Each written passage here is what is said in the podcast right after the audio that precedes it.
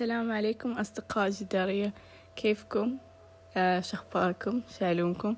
هذه أول حلقة في بودكاست جدارية راح تكون حلقة تعريفية فأتمنى تستمتعوا فيها ويلا نبدأ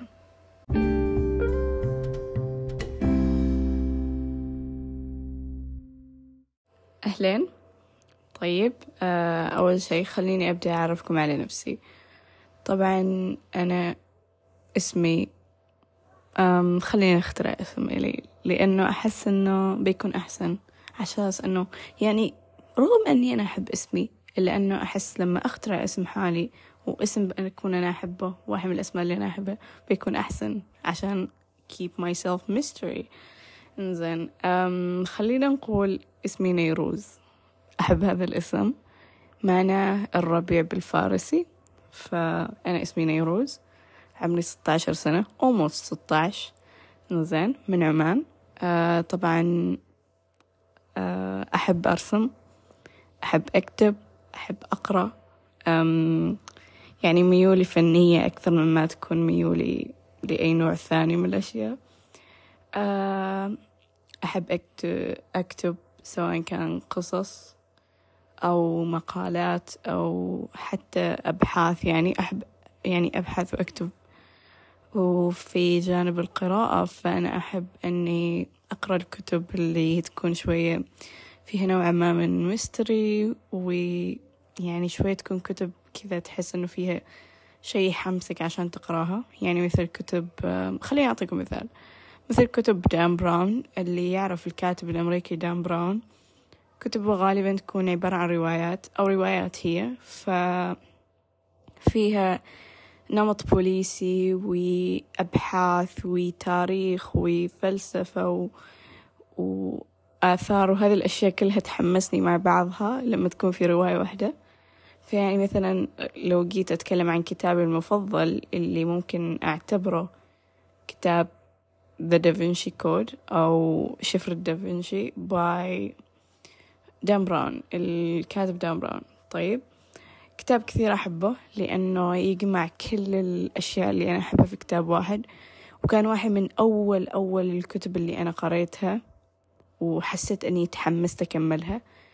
طبعا أنا ما قريت النسخة الإنجليزية من أنا قريت النسخة العربية آه لأنه ما أعرف يعني.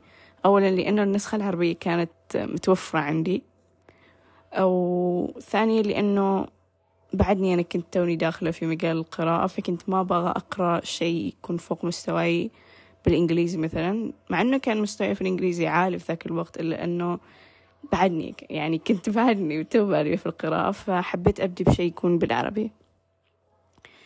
طبعا الترجمة العربية لرواية The Da Vinci Code أو شفرة دافنشي نسخة طويلة طويلة طويلة طويلة جدا يعني اللي ما متعودين يقرأوا كتب طويلة بيحسوا أنه هذا الكتاب ما كتاب هذا موسوعة. رغم أنه كان عمري 11 وكنت يعني توني بادي أقرأ وكنت يعني هو ما توني بادي أقرأ بس توني بادي أبحث في كتب ويعني أشوف كتب واجد.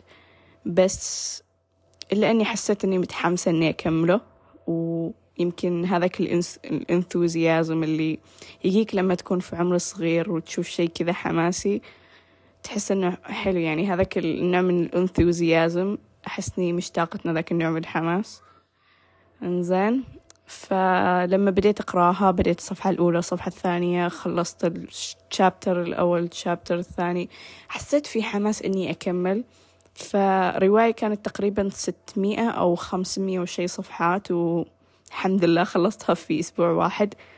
ولما خلصتها كمية المعلومات اللي كانت في راسي يعني كمية كبيرة. فحسيت بحماس أني أنا أبدي أقرأ. طبعا المكتبة اللي أنا كنت أقرأ منها هي ما كانت مكتبتي.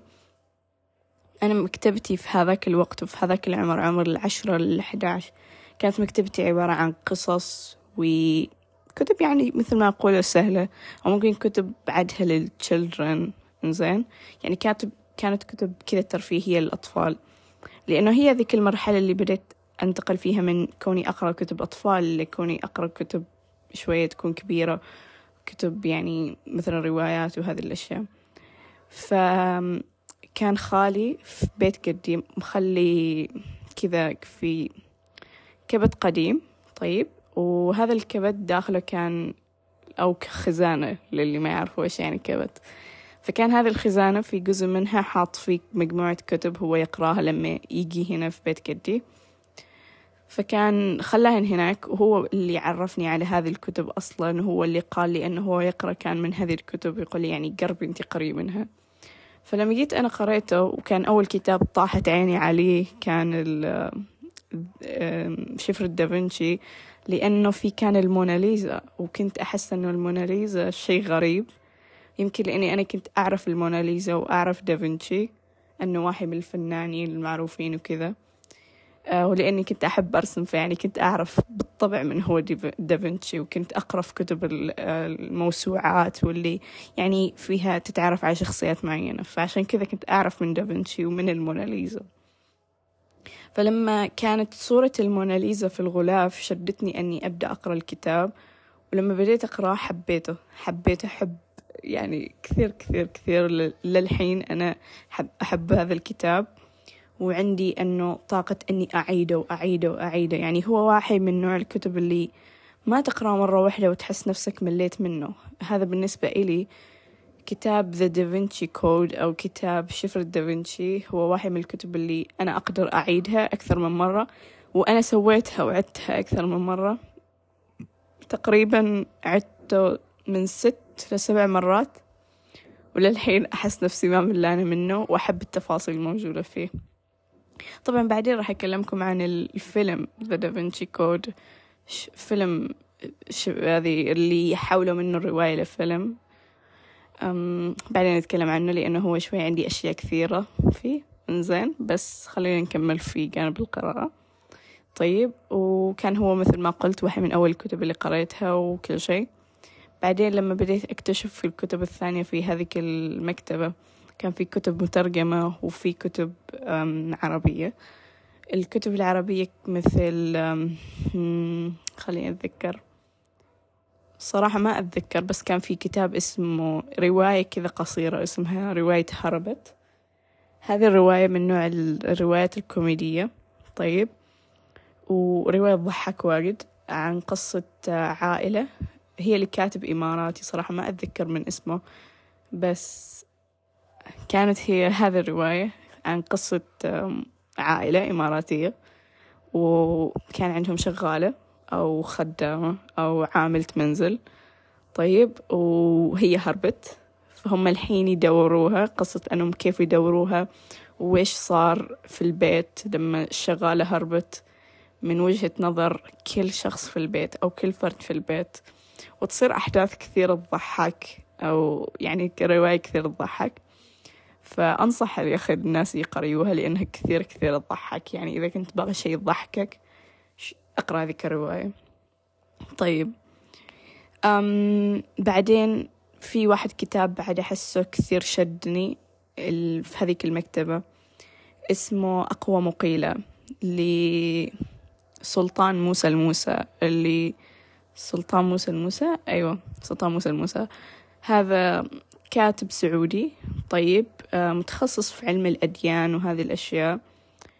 طيب فهو هذا الكتاب أقوى مقيلة يتكلم عن ليش الإسلام واحد من يعني أهم ليش الإسلام الديانة الأهم ليش الإسلام يعني مكانته أعلى من الديانات الثانية؟ ليش الإسلام هو الدين الصح؟ بطريقة أنه يعطيك هو معلومات علمية تثبت هذا الشيء. في كثير من نواحي الإسلام وفي نفس الوقت هو يحاول يوضح لك إياه فلسفيا ليش الإسلام أحسن من باقي الديانات. وأحس ك أول مرة قريته كان عمري اثنى عشر لأنه لما أمي يعني شافت المكتبة وشافت كتاب أقوى مقيلة وشافت أنه يتكلم عن الديانات فقيت قالت لي أنه لا تقري الكتاب. لأنه هي ما كانت عارفة إنه الكتاب أصلا يتكلم عن الإسلام.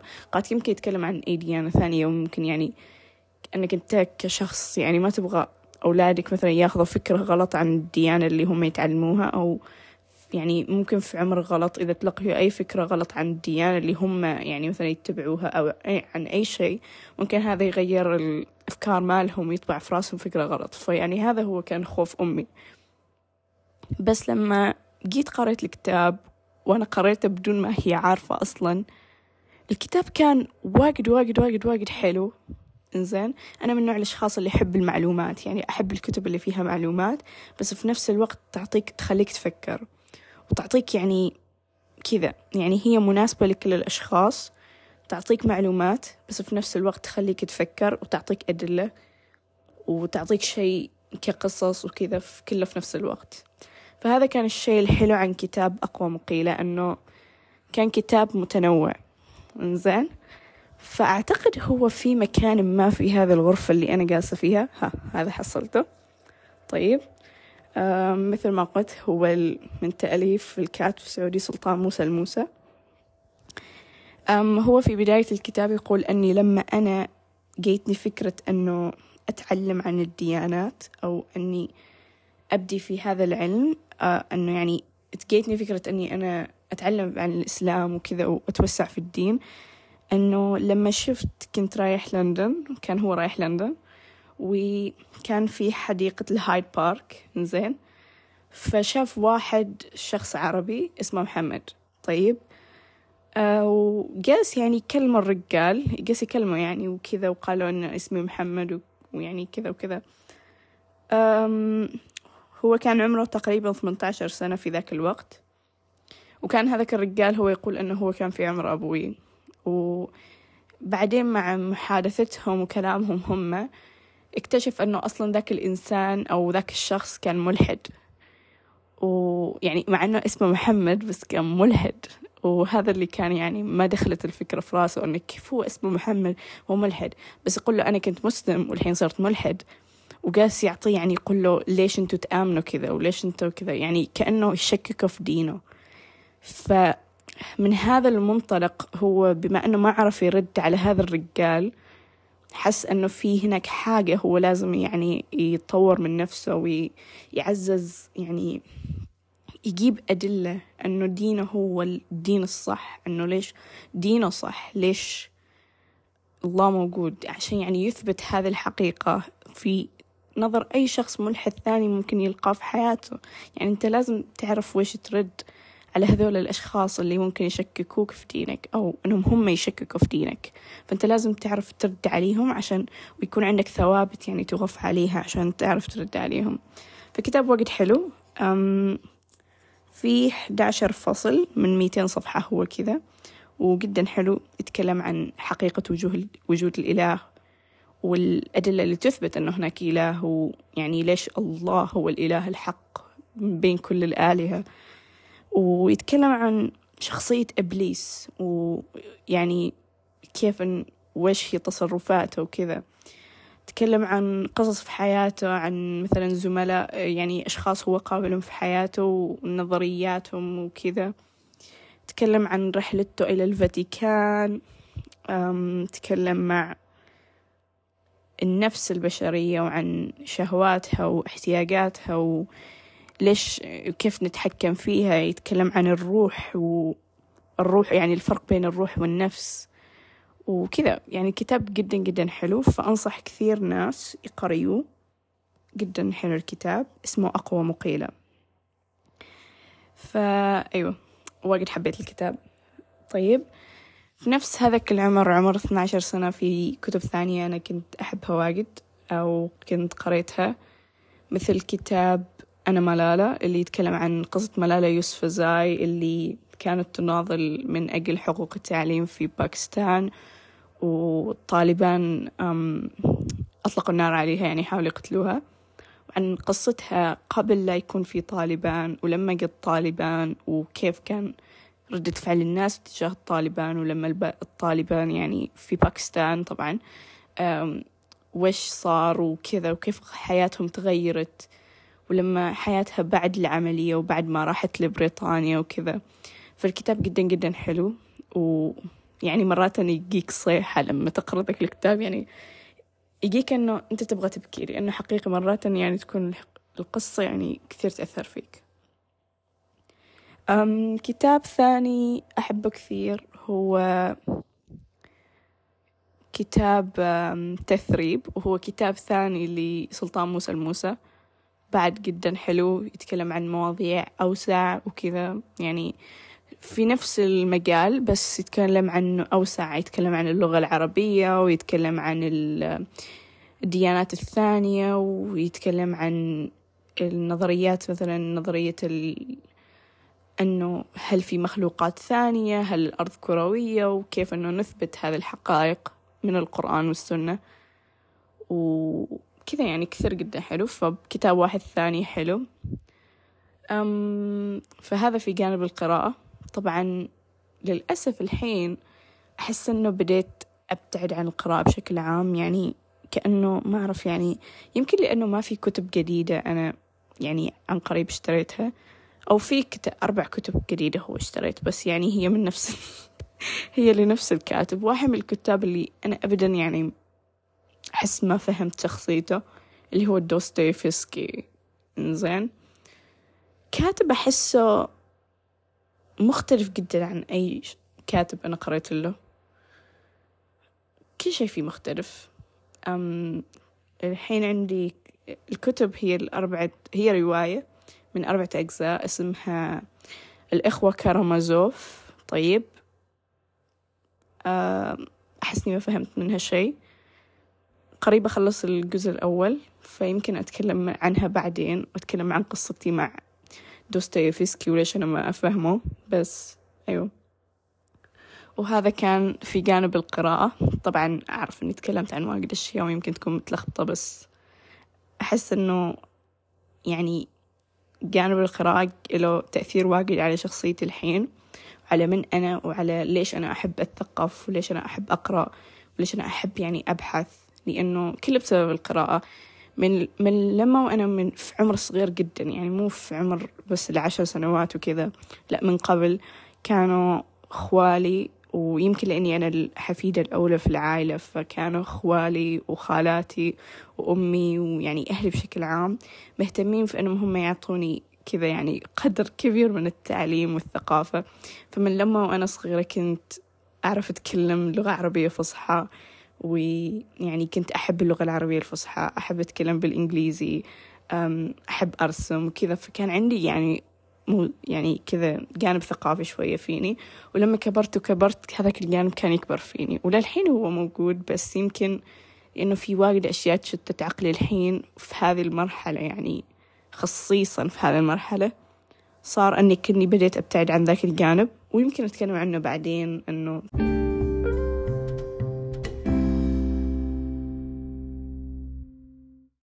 ثاني جانب من الجوانب اللي أحبها هو الفن. بشكل عام وبشكل خاص الرسم. طبعا الفن له جوانب مختلفة ونواحي مختلفة ويتفرع لي كثير كثير من الجوانب. آه مثل النحت والرسم والتلوين والموسيقى والشعر والكتابة وغيرها وغيرها وغيرها من ال الفنون المختلفة في هناك كثير من الفنون المختلفة. لكن بشكل عام نوع الفن اللي أنا كثير مهتمة فيه هو الرسم والتلوين والنحت ويمكن الجانب اللي يكون فيه تعبير عن المشاعر. يعني أنك تنقل مشاعرك على سطح معين وتعبر عنها كذا في مكان معين أو في شيء معين. وأحب كثير أني أقرأ أو أسمع عن الفن وأشوف لوحات فنية أحب أروح معارض فنية. أحس في شيء هناك يربطني. صحيح أنه أنا ما إلي دخل في اللوحة مثلا لكن أحب أوقف قدامها وأشوفها وأدخل في تفاصيلها. وأخترع في راسي السيناريو ليش الرسام أو الفنان سوى هذه اللوحة المعينة. طبعا إذا أنا ما كنت أعرف عن تاريخ اللوحة هذا واحد من الأشياء اللي أحب أسويها. أني أفكر ليش الشخص اخترع هذا الشيء؟ ليش الشخص سوى هذه اللوحة؟ سواء كانت لوحة أو أي عمل ثاني.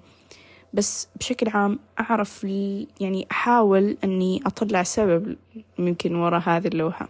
ويمكن الشيء اللي خلي الفن كثير مميز أنه إذا كنت ما تعرف القصة وراء لوحة معينة راح تبدي تخترع قصة معينة إلها في راسك فيعني لو جينا نشوف برسبكتيف كل شخص ومنظور كل شخص عن لوحة معينة مثلا كل واحد بيعطينا رأي مختلف إذا كنا ما نعرف وش هو الرأي الحقيقي أو يعني القصة الحقيقية وراء هذه اللوحة أو هذا العمل.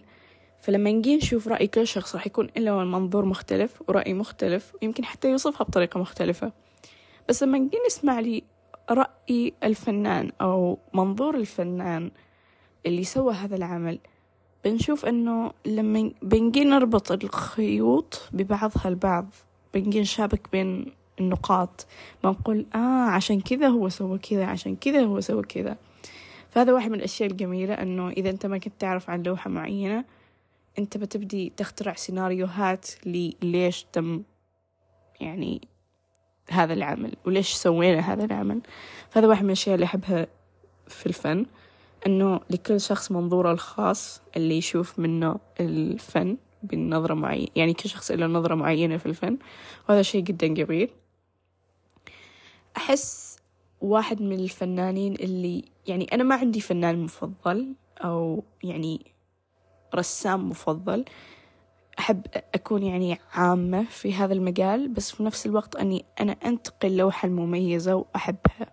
يعني أنا ما قاسة أفرض فنان على ثاني. يعني حقيقي أنه هو في فنانين زينين وفي فنانين ما زينين لكن الفن يعني هو تعبير عن مشاعر الشخص.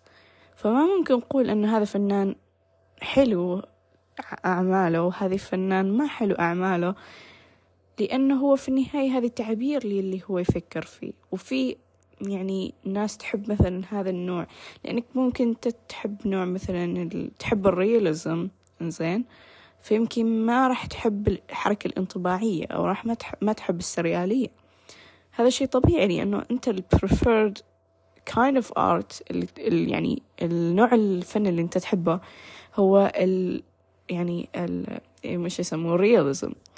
فعشان كذا يمكن أنت راح تكون تقول هلا هذا النوع من الآرت أنا ما أحبه أبدا. فعشان كذا نحن يعني نفرض رأينا على الآخرين لأنه نحن نحب أشياء معينة فوق أشياء ثانية. فهذا يخلينا نفرق ونقول هذا الشيء حلو وهذا الشيء ما حلو. بس هو هذا منظور خاطئ أصلا. أم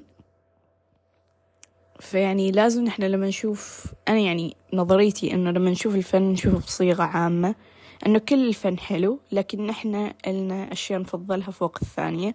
فعشان كذا نحن نهتم بهذه الأشياء أكثر من الأشياء الثانية.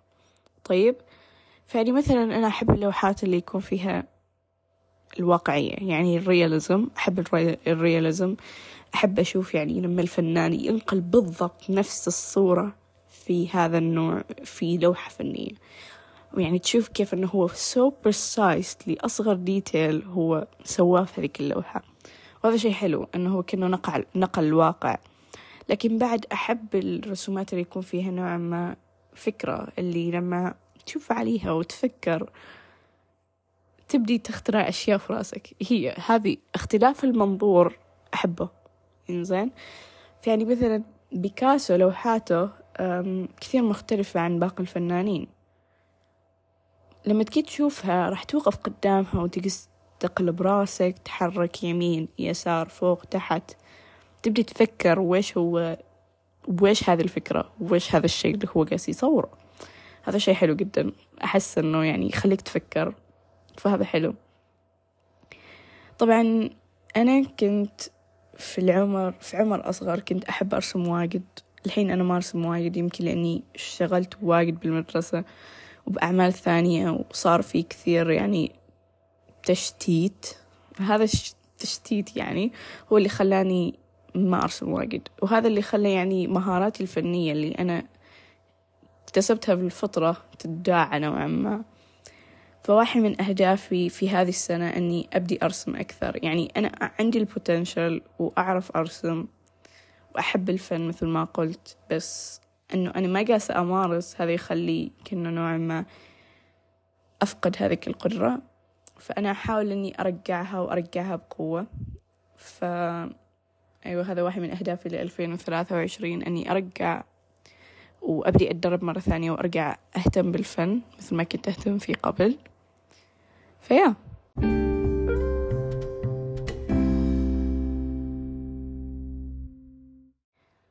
طبعا هذا الجانب الآخر من البود هذه الحلقة.